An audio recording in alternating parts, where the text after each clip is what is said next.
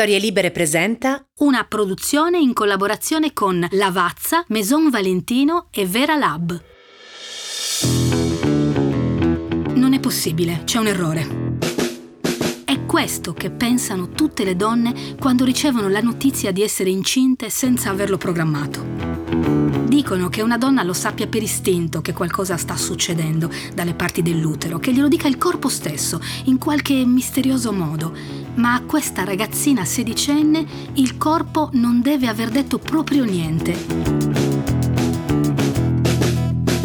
Non è possibile, ribadisce Caparbia davanti al più ineluttabile dei test di gravidanza. E per ribadire meglio si appoggia la mano al ventre, cercando smentita fisica piatto e benché ne fosse certa, si sente comunque sollevata. È il primo pomeriggio e fuori fa ancora caldo, ma la stagione va verso l'autunno.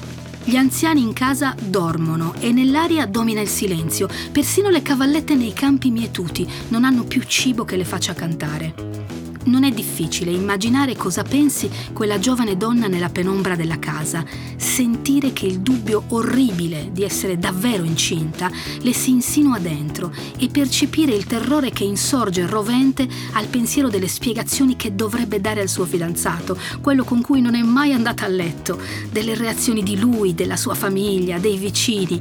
Più di ogni altra cosa teme gli sguardi giudicanti di un piccolo paese dove tutti sanno tutto di ognuno e nessuno dimentica mai nulla. L'oblio, per chi sgarra, non è contemplato. Sulla bocca della gente, per una cosa simile si muore mille volte.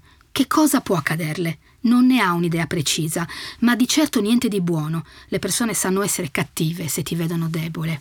Non è con quel pensiero che si dovrebbero prendere certe decisioni, ma la ragazza intuisce che non avrà altri momenti per farlo. Tutto nel silenzio della casa, nell'ineluttabilità dell'offerta, sembra chiederle di rispondere adesso.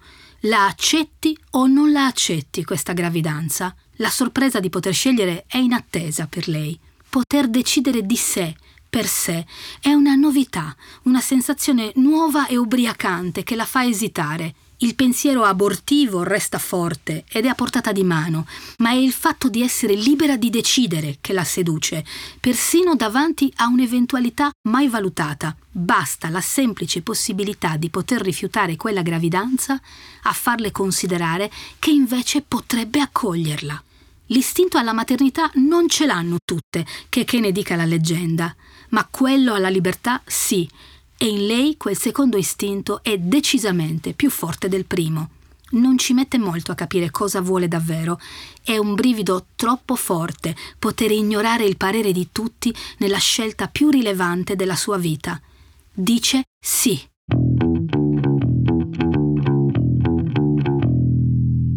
Nell'istante esatto in cui quella ragazzina pronuncia il suo consenso, cambia tutto.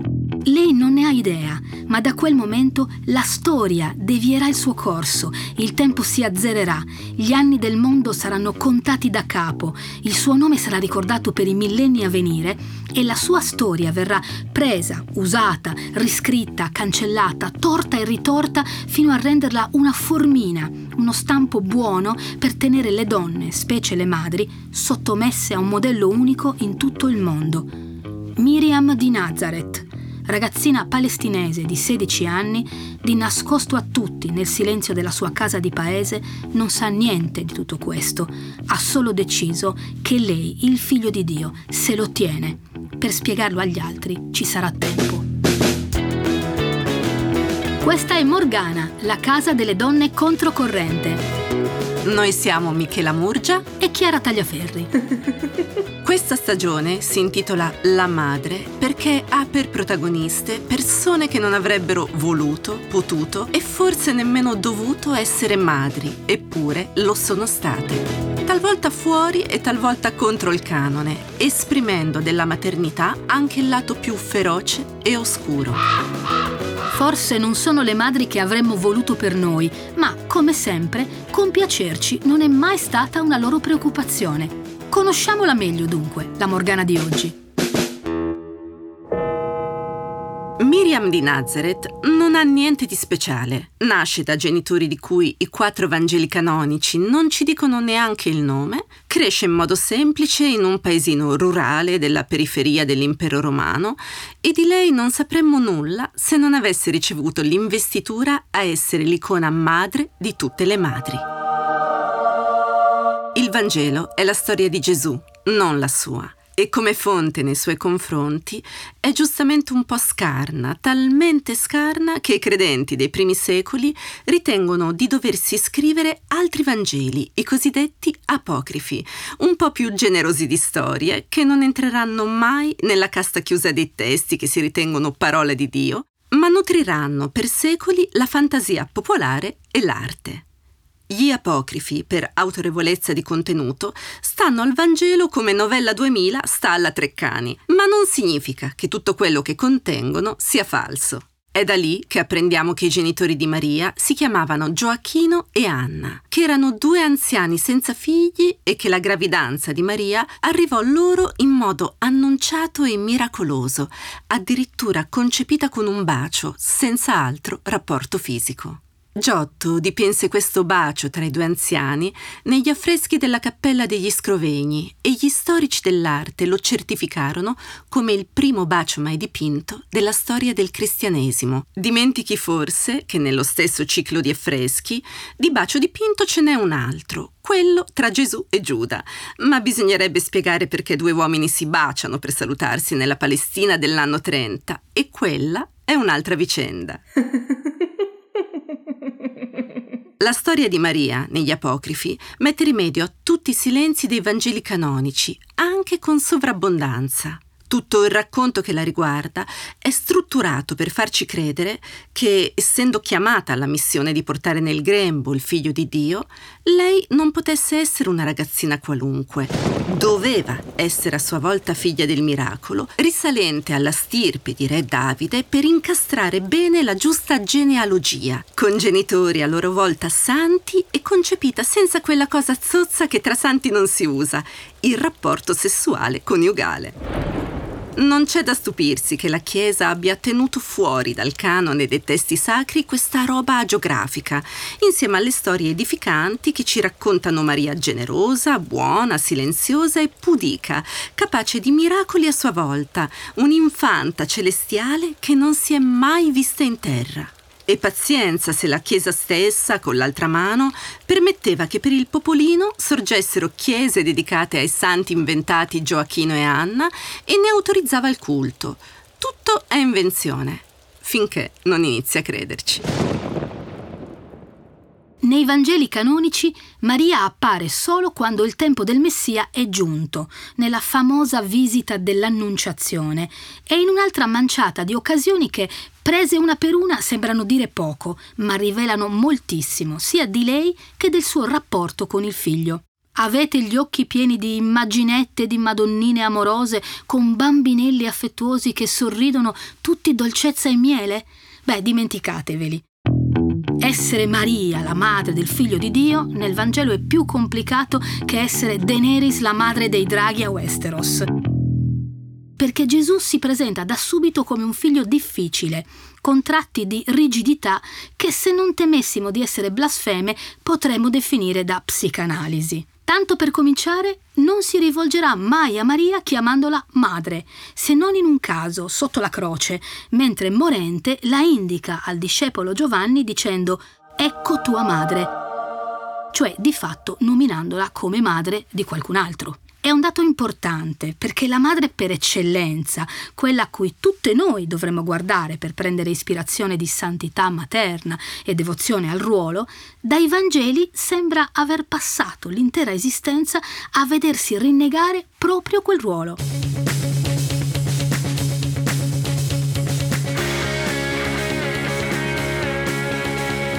Nelle occasioni in cui Gesù e i parenti sono insieme, ripetutamente lui ribadisce il distacco dalla funzione, a volte in modi che sembrano durissimi.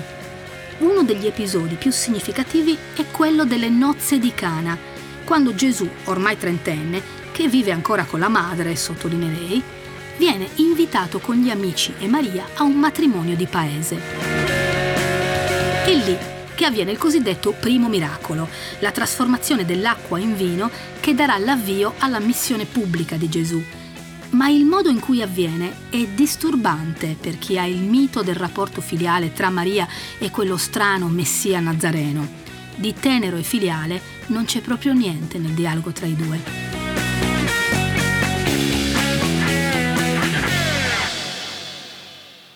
E Maria, secondo l'Evangelista Giovanni, ad andare a dirgli non hanno più vino.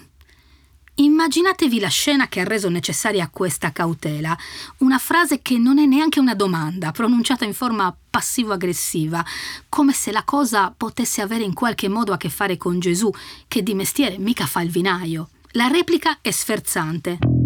Cosa c'è tra me e te, o oh donna? Non è ancora giunta la mia ora. L'epiteto donna arriva come un pugno e il resto è pure peggio perché si presta a più interpretazioni. Cosa c'è tra me e te? Da un lato sembra dire che tra Maria e Gesù non c'è niente che l'autorizzi a chiedergli di agire per procurare il vino.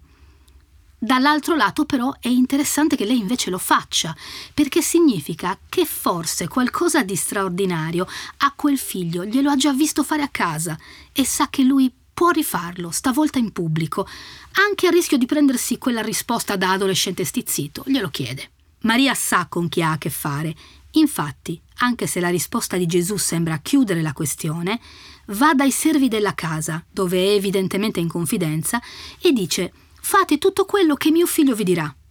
Manco a dirlo, Gesù arriva e ordina di riempire le giare di acqua per dare avvio al miracolo che sarà ricordato come il primo. Il Vangelo non ci dice se Maria abbia osservato la scena ridendo dentro di sé di quel figlio riottoso che alla fine fa quello che gli dice mamma, ma io non faccio alcuna fatica a immaginarmela mentre lo fa.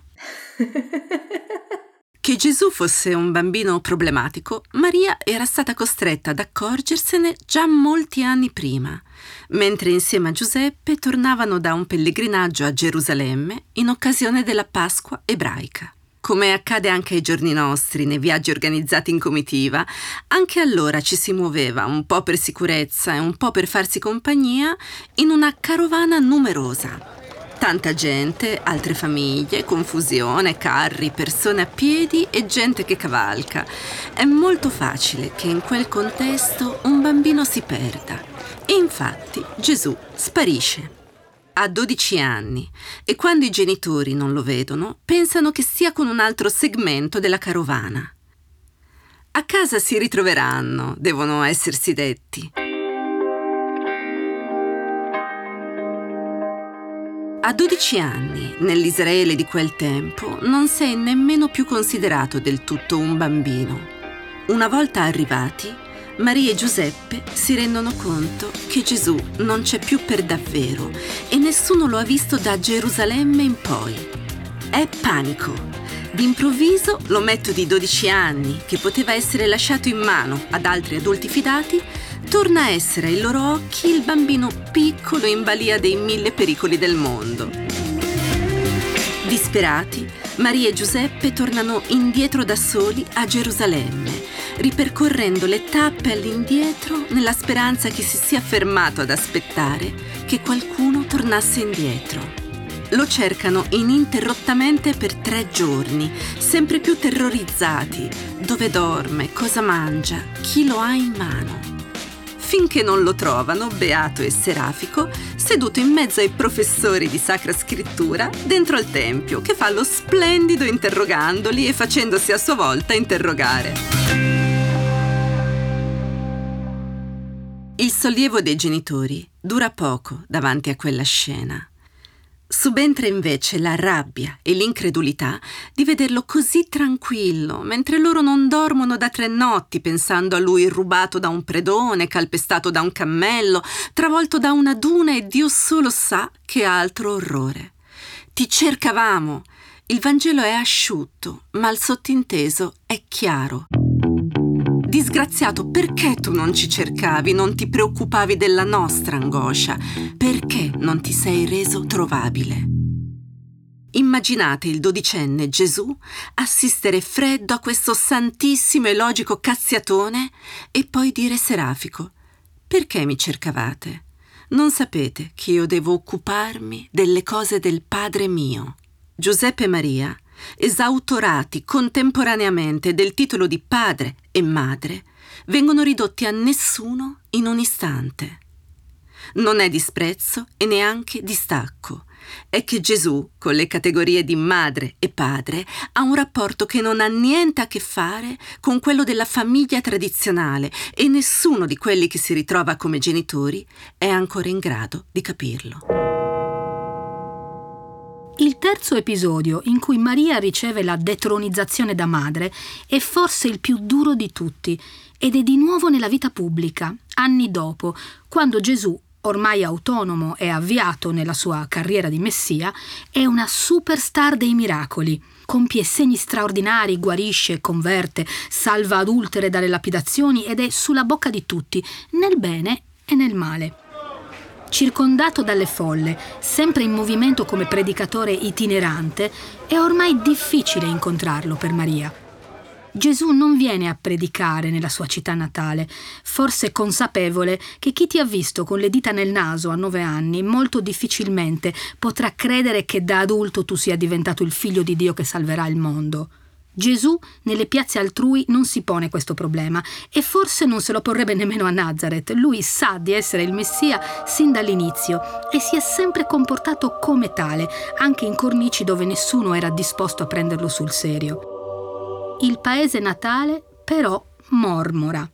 L'eco delle sue imprese arriva anche lì e Maria sente i pettegolezzi, le voci che dicono che Gesù è in accordo con il demonio, che gli permette di scacciare i demoni perché hanno un patto, che forse lui stesso è indemoniato, comunque certamente spostato di testa. Di quelle voci è piena Nazareth, proprio come sarebbero pieni i nostri paesi di provincia se facessimo qualcosa di insolito o eccentrico e ne arrivasse notizia dove abbiamo giocato a pallone alla corda da bambine, circondate dai compagni di altalena, oggi adulti con famiglie, che alle cene mormorano. Che brutta fine ha fatto la figlia di. A Nazareth ridono del mitomane figlio del falegname che si crede l'eletto del Signore. Maria queste cose le sente e di certo bene non le fanno. Forse qualcuno, un benintenzionato c'è sempre a dire con finta amicizia la cosa che fa più male di tutte, le avrà detto vai, cercalo, riportalo a casa, perché quel ragazzo sta facendo scandalo, dice cose assurde, non sta bene con la testa, venite a prenderlo, smettete di far ridere il paese. Maria si prende i parenti, che nel Vangelo vengono indicati come i fratelli e le sorelle di Gesù, e va dove Gesù sta predicando per vedere che cosa stia realmente succedendo. Le centinaia di persone intorno al figlio sono una cosa difficile da ignorare. Prova a farlo chiamare fuori, a ritagliare per sé e per lui un momento di intimità in solitudine, ma Gesù, informato della presenza dei parenti, si rifiuta di vederli. Ecco, tua madre e i tuoi fratelli sono venuti a prenderti, gli sussurrano i discepoli. Gesù risponde pubblicamente, esponendo se stesso e loro in modo che anche a rileggerlo sulla pagina suona tremendamente umiliante. Chi è mia madre? Chi sono i miei fratelli? Ecco mia madre e i miei fratelli, dice indicando la folla, coloro che fanno la volontà di Dio. Maria, ai margini della folla, Deve sentire quella frase guardandolo da lontano, il figlio che ha partorito e che ora si proclama estraneo a lei, mettendola sullo stesso piano degli sconosciuti seduti ad ascoltarlo nella piazza. Gesù straccia in quel momento lo stato di famiglia, eradica l'albero genealogico, si fa beffe dei legami del sangue e crea un'altra gerarchia, quella di volontà, che alle orecchie dei parenti nazareni deve essere sembrata il suo delirio più grande, la prova che chi diceva che fosse indemoniato forse aveva ragione. Cosa sia morto quel giorno nel cuore di Maria non lo sapremo mai, ma di certo da quella piazza la donna che era lì come madre di Gesù è uscita diversa da come c'era entrata. Eppure, disconoscimento dopo disconoscimento, Maria accanto a Gesù continua a esserci. Se dovessimo fermarci alle parole che leggiamo, Sarebbe bastato il primo episodio, quello del Tempio, a far considerare chiusa la partita familiare tra la donna di Nazareth e il suo complicatissimo figlio. Invece Maria non solo non si fa da parte, offesa e rinnegata, ma rimane presente per tutta la parabola di vita di Gesù, segno che dietro l'apparente durezza dei loro pur pochi dialoghi c'è qualcosa che non si vede e che consente permanenza. Deve esserci stato un punto in cui Maria ha capito che oltre il ruolo di mamma, che lui sembra non averle mai riconosciuto, c'erano altre possibilità che se si fosse fermata a voler essere solo madre non avrebbe mai visto.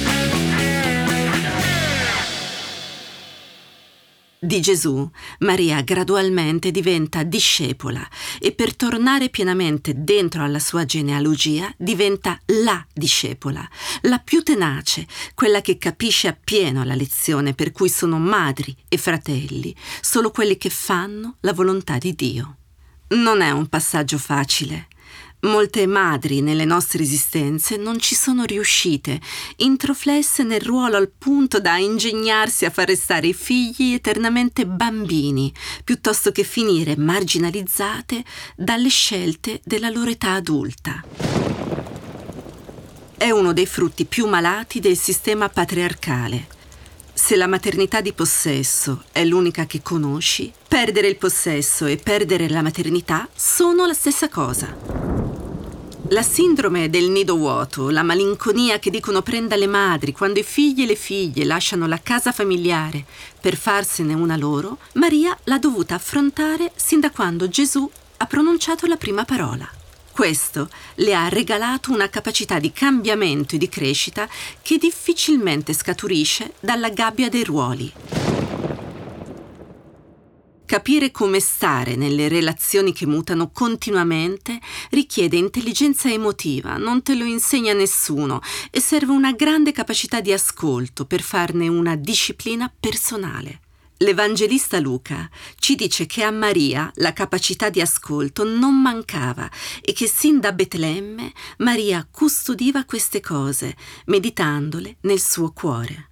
In molti, troppi, hanno pensato che questo custodire si accompagnasse al silenzio, facendo diventare icona ideale della donna sociale la donna muta che capisce ma non interferisce, quella che, se proprio deve parlare, al massimo è per dire sì. Il sì di Maria, come prova della sua docilità alla volontà del Signore, ci è stato propinato in tutte le salse, contrapposto al no di Eva, che nel giardino dell'Eden disobbediva al comando divino di non toccare l'albero proibito e rompeva il patto con Dio, causando la cacciata dal paradiso nei millenni a venire. Medita in silenzio e obbedisci. Questo è stato per secoli il dettame per la donna che non vuole fare danno. Donna, ricorda che cosa è successo quando hai parlato la prima volta e hai detto no. Guarda come siamo finiti. Ispirati a Maria, madre di tutte le docilità. Chi meglio della donna del sì poteva dunque prestarsi a insegnare alle altre donne che l'assenso è conforme non solo al volere di Dio, ma anche alla loro più autentica indole, la radice del femminile che ci vuole tutte docili e ubbidienti. Però a questo punto una domanda bisogna farsela. Dai Vangeli emerge davvero che Maria sia così sottomessa e docile? La risposta potrebbe essere sorprendente, ma non bisogna dimenticare che per secoli la gente comune i Vangeli non li ha potuti proprio leggere, prima per analfabetismo e poi perché comunque non venivano tradotti nelle lingue popolari e per accedervi bisognava aver studiato il latino. Solo Vangelo di cui i semplici hanno potuto disporre per tanto tempo sono state le opere d'arte esposte nelle chiese e gli artisti sono stati altrettanti evangelisti. La Maria che la gente conosce è lì, non nel Vangelo. In quelle chiese le cappelle sono tappezzate di dipinti di annunciazioni, in cui angeli pieni di slancio si inginocchiano al capezzale di fanciulle piene di grazia, talvolta ritratte con lo spavento e la confusione sul viso, ma che comunque chinano il capo in segno di consenso alla notizia della prodigiosa quanto non richiesta gravidanza. Le donne credenti di ogni latitudine hanno dovuto ascoltare secoli di prediche sulla Maria obbediente e accogliente, la Maria docile alla volontà di Dio, la Maria silenziosa che non discute anche quando non capisce, ma si piega con la flessibilità di un giunco al soffio inatteso dell'imperscrutabile spirito. Il sì supremamente libero di Maria è stato presentato come la sublimazione spirituale di tutti i sì pretesi dalle donne credenti e non importa che questi consensi fossero assai meno liberi di quello pronunciato dalla ragazza di Nazareth. Mille assensi, mille catene. Il sì al matrimonio per essere collocate socialmente. Il sì ai rapporti sessuali con il legittimo sposo. Il sì alle gravidanze, tutte, sempre e comunque il sì al servizio e alla sottomissione nella gerarchia familiare, l'obbedienza naturale al padre, al fratello, al marito. L'obbedienza spirituale a chi nel confessionale ti ha detto che per amore di Dio e della famiglia dovevi sopportare abusi e violenze, offrendo le sofferenze al Signore. Attraverso la distorta rappresentazione del sì di Maria, la Chiesa ha dato a intendere alle mogli e alle figlie che il loro dissenso, il contrasto con l'uomo e in generale ogni tentativo di definirsi come qualcosa di diverso da una risposta affermativa alle richieste del proprio contesto, fossero in contraddizione addirittura con il progetto di salvezza di Dio per il mondo, attraverso la costruzione fittizia di una specie di via del sì alla santità delle donne, la struttura patriarcale trovava nella religione cattolica una formidabile alleata per continuare a esigere la muta sudditanza femminile. Il principio maschilista del silenzio assenso, veicolato attraverso Maria, privava le donne prima della voce e poi della volontà. In quel contesto, la figlia ribelle che prova a opporre le proprie condizioni a quelle del padre non sarà portata a esempio a nessuna perché il suo no sovverte la gerarchia familiare. La moglie cristiana che ha provato a sottrarsi ai rapporti sessuali con l'energumeno che si è resa conto troppo tardi di aver sposato, difficilmente avrà sentito incoraggiamenti dalla grata del confessionale. Il suo no destabilizza il rapporto di potere in cui è entrata sposandosi. La ragazza credente che si rifiuta di vergognarsi di far l'amore col suo ragazzo prima del matrimonio dovrà imparare a convivere con la disapprovazione del suo contesto religioso, perché il suo sì è pericoloso, afferma che è lei ad avere il controllo del suo corpo e del suo desiderio, non altri. La donna separata che provasse a rifarsi una vita con un uomo diverso da quello che l'ha portata all'altare sa bene che per la Chiesa ha già detto un sì di troppo. Nel millenario sistema dei patriarchi c'è un tempo per rifiutare e un tempo per acconsentire, un tempo per perdonare e un tempo per punire le scelte fuori norma. Nessuno di questi tempi è però mai deciso dalle donne, specialmente quando il sì e il no riguardano il loro corpo. Maria di Nazareth è la persona che ha subito il torto più grande nel dipanarsi di questa colossale struttura di dominio è stata strumentalmente trasformata in icona della più passiva docilità e ha finito in modo paradossale per essere proposta come esempio luminoso di donna funzionale ai piani altrui, lei che i piani altrui li aveva sovvertiti tutti senza pensarci su neanche un istante. Il sì di Maria all'Annunciazione andrebbe studiato in tutte le circostanze in cui si ragiona di donne, perché è quanto di più distante dall'ordine patriarcale si possa sperare di vedere. Torniamo dunque a quel momento iniziale, nella penombra di quella casa umile di Nazareth, quando Gesù non c'era ancora, Maria non era madre di nessuno e tutto doveva ancora cominciare. Immaginiamola nel suo contesto, questa ragazzina forse sedicenne, ipotetica figlia di un padre che aveva ancora potestà su di lei e già fidanzata a uno che quella potestà l'avrebbe invece avuta a breve. Immaginiamola ricevere la più misteriosa delle visite e sentirsi dire che presto avrà un figlio. Non è un ordine quello che riceve Maria dal messaggero misterioso, ma una richiesta importante, una di quelle che però, in un sistema patriarcale, si avanzano al padre, non certo alla figlia. Il Signore annunciò ad Abramo e non a Sara che la moglie sarebbe rimasta incinta di Isacco. Fu Zaccaria e non Elisabetta a ricevere l'annuncio della gravidanza, in tarda età, di quel figlio che poi sarebbe diventato Giovanni il Battista. Invece questo misterioso visitatore non rispetta le regole, evita tutti i passaggi rituali del sistema tribale giudaico per rivolgersi direttamente a Maria, rendendola soggetto protagonista della scelta che più la riguarda, come è giusto oggi, ma come certo non era normale nel primo secolo. L'angelo del Signore è un anticonformista, ma la fanciulla di Israele non si può permettere la stessa autonomia. Una fanciulla per bene, davanti alla proposta sconcertante di restare incinta senza manco essere mai andata a letto con un uomo, avrebbe dovuto nel migliore dei casi rifiutare.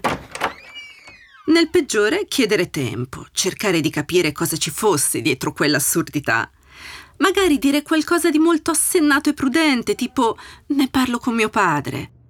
Oppure con qualcuno più grande, più esperto, più potente. Poteva parlarne con il suo promesso sposo, per esempio. Se la fidanzata deve restare incinta per opera dello Spirito Santo, forse sarebbe meglio che il futuro sposo ne fosse prima informato. Maria, però, si guarda bene dal fare tutto questo. Se l'angelo è un anticonformista, lei lo è di più.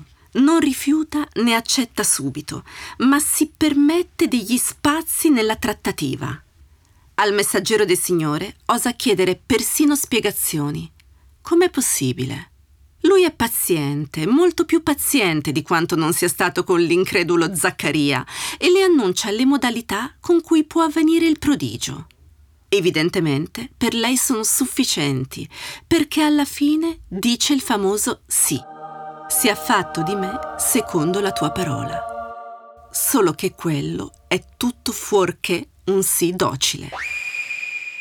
Forse sarà suonato molto bene nell'alto dei cieli, ma a tutti gli effetti, nella terra degli uomini, restava un suicidio.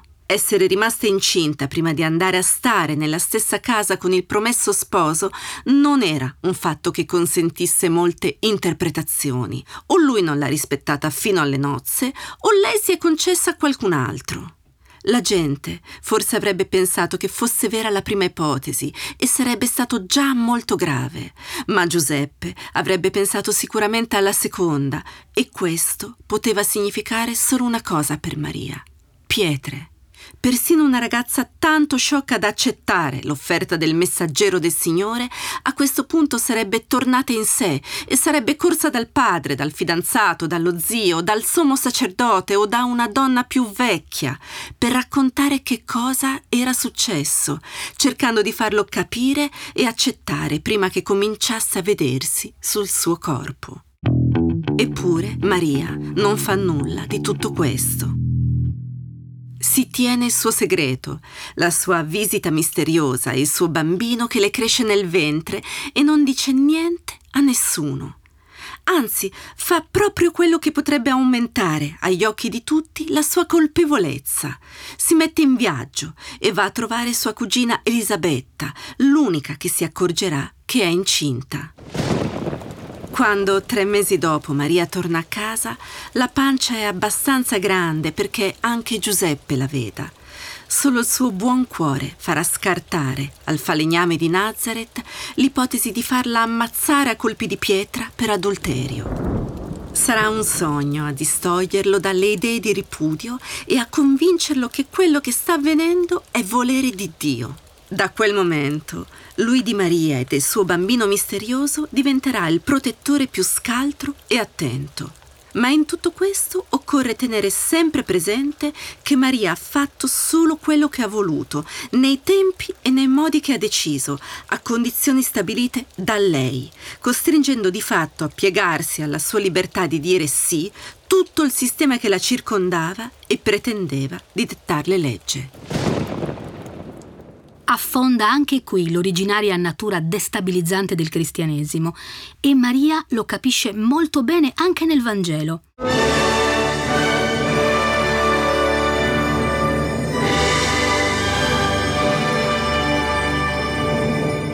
Specie di musical che sono i primi capitoli del Vangelo di Luca, dove ogni persona che apre bocca canta un inno poetico davanti a un pubblico che sembra trovarlo normalissimo, il canto liberatorio del Magnificat che Maria proclama nella casa della cugina Elisabetta rappresenta a tutti gli effetti un inno al sovvertimento dello status quo. In quei versi ce n'è per tutti, dai potenti che vengono rovesciati dai loro troni, ai ricchi che saranno rimandati a mani vuote, gli umili esaltati e i superbi ridimensionati. Maria dice che, in forza della gravidanza che ha accettato, tutti i sistemi di potere oppressivi saranno sovvertiti, anche quello di genere, perché il Dio che ha rovesciato i potenti dai troni e ha innalzato gli umili, ha anche destabilizzato una volta per sempre la gerarchia patriarcale tra l'uomo e la donna, facendo di una ragazza, non di un eroe o di un condottiero, la massima complice della salvezza del mondo. Quel Dio ha fatto di lei l'ultima delle sconosciute di Israele, una il cui nome sarà benedetto da tutte le generazioni a venire. Maria può permettersi di cantare quelle parole perché con il suo sì ha fatto saltare il tavolo, ha stabilito le condizioni del riscatto, ha voltato la carta della storia di Israele e non c'è più nessuno che potrà farle credere che qualcosa non è possibile a una donna. Non c'è niente come la scrittura per rivelarci quanto sia falsa l'idea di Maria che vogliono darci a bere come docile e mansueta, stampino perfetto di tutte le donnine per bene. Con una simile madre non c'è da stupirsi che Gesù per tutta la sua vita pubblica abbia usato alle donne un'attenzione altrettanto anticonformista rispetto al contesto in cui è vissuto. Forse saranno state dure le parole che ha rivolto a sua madre in più occasioni, ma il resto del tempo lo ha passato a scandalizzare anche i suoi discepoli per via della libertà paritetica con cui ha trattato le donne che incontrava, fino ad arrivare al limite tollerabile, affidare addirittura a una donna che nell'Israele del tempo non poteva neanche testimoniare in tribunale, tanto era considerata inaffidabile, la notizia delle notizie, quella della sua resurrezione. Ma se nei Vangeli Maria è questo, com'è stato possibile che questa donna libera al punto da rischiare la vita per accettare la più assurda delle proposte sia diventata poi uno degli archetipi più efficaci nel giustificare le privazioni di libertà di tutte le altre donne? Com'è possibile che attraverso di lei siano passate a tutte noi le trappole simboliche non solo della maternità, che già di suo ne ha molte anche senza partorire il figlio di Dio, ma anche della verginità e il giudizio sulla sessualità e sul desiderio, l'altra faccia del controllo sociale sul corpo? La risposta sta in un piccolo test. Provate a chiedere alle persone con cui vivete o che frequentate cos'è l'Immacolata Concezione siamo pronti a scommettere che la stragrande maggioranza, anche tra chi si dichiara credente, vi risponderà che è la concezione di Gesù senza rapporti sessuali tra Maria e Giuseppe. È l'equivoco più diffuso della storia del cattolicesimo, ma non è affatto così. La concezione immacolata è quella di Maria, non di Gesù, e il suo essere senza macchia si riferisce al peccato originale, da cui lei sarebbe stata perdonata in anticipo su tutti i battesimi futuri degli altri in virtù della sua speciale missione di madre del Messia. Eppure tantissime persone, anche colte, continuano a confondere il concetto di immacolata e quello di vergine, rivelando l'associazione nascosta tra sesso e cose non immacolate. Something unholy, canterebbe Sam Smith. È probabile che un po' di colpa, oltre alla sessuofobia generale della nostra cultura, almeno per quanto riguarda il sesso delle donne, ce l'abbia l'iconografia popolare religiosa degli ultimi 150 anni, nella quale il dogma dell'Immacolata Concezione viene rappresentato per mezzo di statue, dipinti e immaginette che riportano Maria in atteggiamenti rigidamente pudichi, vestita di colori tendenti al bianco e all'azzurro pastello, evocativo della grazia celeste, con le forme del corpo appena accennate, massimo taglia 40, sia mai che apparissero provocanti, e il capo coperto, come quello delle monache. In mano quella Maria tiene spesso un giglio candido a ribadire purezza e dunque verginità. Le poche varianti moderne a queste immagini sono state spazzate via dalla popolarità planetaria dell'icona della Madonna di Lourdes, che nel 1858, a soli quattro anni dalla proclamazione del dogma, apparve alla piccola Bernadette dicendo Io sono l'Immacolata Concezione. Non fu da meno l'immagine molto simile della Madonna di Fatima, che nelle apparizioni si presentava ai pastorelli parlando del suo cuore immacolato ed esponendo, oltre a lacrime copiose e un dominante rosso sangue, una specie di operazione splatter a cuore aperto. È interessante notare che da entrambe le rappresentazioni il bambino è sparito, sostituito da mani giunte, a volte da un rosario, più spesso vuote. La Vergine sempre Vergine non è più madre, ma non ha mai smesso di essere monito, divenendo via via più inquietante. È in questo modo che Maria è diventata la Madonna, il monumento alla femminilità dolente e repressa che oggi ci viene da pregare solo quando siamo davvero disperate. Eppure in passato non è stato così anche se obbediva a dei canoni, la rappresentazione di Maria era più varia e popolare, molto più vicina alla vita delle persone. Le icone più antiche e venerate della cristianità d'Oriente e d'Occidente hanno raffigurato la verginità di Maria come dato teologico più che come condizione di superiorità morale, ricorrendo a un espediente simbolico, tre stelle ricamate sul manto, due simmetriche sulle spalle e una sul capo. Dire che Maria era vergine serviva a dire che Gesù era davvero figlio di Dio, non che essere vergini è bello. Il bianco non faceva parte della tavolozza di colori delle rappresentazioni di Maria e la sobrietà a quelle Madonne proprio non appartiene. Le icone mariane raffigurano madri di Dio dalla femminilità monumentale, abbigliate di tessuti dai colori vari e vivaci, spesso adorne di gemme e con forme tutt'altro che nascoste. In Occidente non era diverso lo spirito, anche se mutava un po' lo stile. Nella chiesa della Madonna delle Grazie in Roma è custodita la famosa e omonima icona che raffigura la Madre di Dio con il seno scoperto, dipinta nell'atteggiamento di allattare il piccolo Gesù. L'icona è riconducibile a uno specifico filone di rappresentazione mariana che si chiama lactans, ovvero che allatta e prevede come canone proprio l'esibizione di un seno nudo nell'atto di nutrire il bambino.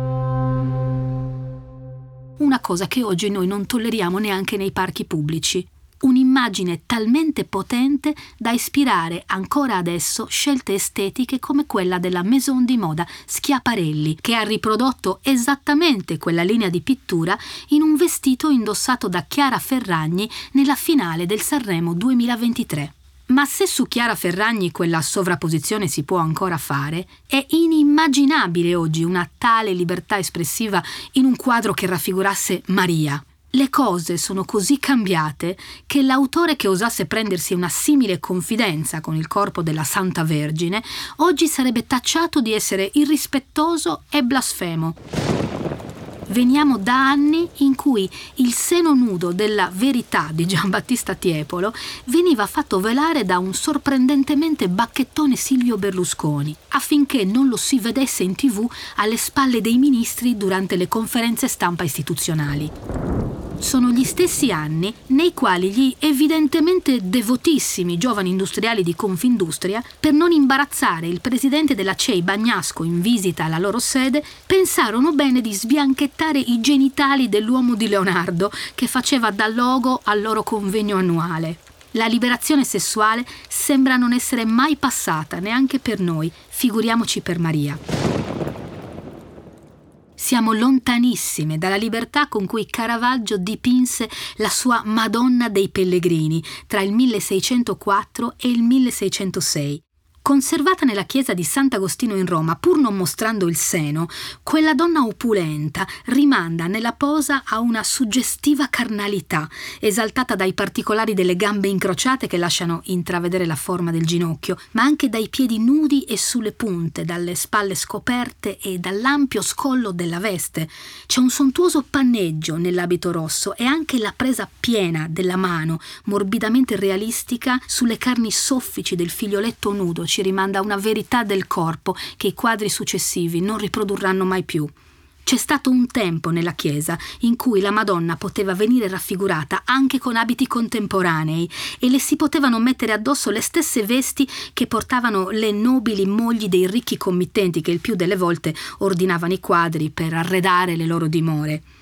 Immaginare oggi Maria abbigliata in un sobrio abito da sera o in una veste casalinga come jeans e camicia sembra blasfemia, ma era esattamente ciò che gli artisti si sono presi la confidenza di realizzare fino al XIX secolo, interpretando una teologia capace di offrire alle donne cristiane un modello raggiungibile senza che questo intaccasse minimamente la santità assoluta di Maria. Meno si può dire di certo su qualcuno, più alla fine saranno le cose inventate. Maria è il paradigma di questa regola. Tolta dal suo contesto, è stata smontata a colpi di narrazioni funzionali così tante volte che puoi ritrovarla indistintamente in una brutta immaginetta in tasca al paziente che attende il suo turno nella visita ospedaliera o con le pistole in mano sul tatuaggio di un carcerato. Puoi vederla dipinta sul muro di una pizzeria di Trastevere, dove è venerata dai tifosi come la Madonna giallorossa, ma anche farla diventare la Madonna del fascio e metterla in una cappella di Predappio a benedire gli orrori della storia. Ave Maria, piena di rabbia è la forza di ogni simbolo, che quando supera se stesso diventa elemento legittimante per tutto il suo contrario, senza più alcun nesso con il punto da cui è partito. Ma non vorrei dimenticare mai che il punto da cui è partito il simbolo Madonna era una persona, non un'idea, una ragazzina vera, di carne, sangue, paure e speranze, che non ha mai avuto intenzione di diventare una cornice buona per tutti i quadri, che ha scelto con sbalorditivo coraggio da che parte della storia stare e che ha continuato a imparare anche le dure lezioni di un figlio che con lei non era incline a dare ripetizioni. Quella ragazzina, che certo mai avrebbe pensato che la sua vita e il suo corpo sarebbero stati usati per tenere al loro posto milioni di donne, dal fondo della storia sembra ancora oggi dirci, un po' come Jessica Rabbit, attenzione, non sono io, è che mi disegnano così. Questa era Morgana, la casa delle donne controcorrente la nuova stagione di Morgana, La Madre, è prodotta in collaborazione con Lavazza, Maison Valentino e Vera Lab, che all'interno delle loro aziende si impegnano a promuovere una visione consapevole della maternità, libera dagli stereotipi e dalle discriminazioni di genere. Il racconto che avete appena ascoltato è scritto da me e da Chiara Tagliaferri, con l'aiuto prezioso di Dario Nesci. Una produzione storielibere.fm di Gianandrea Cerone e Rossana De Michele. Post produzione audio Jack Legg.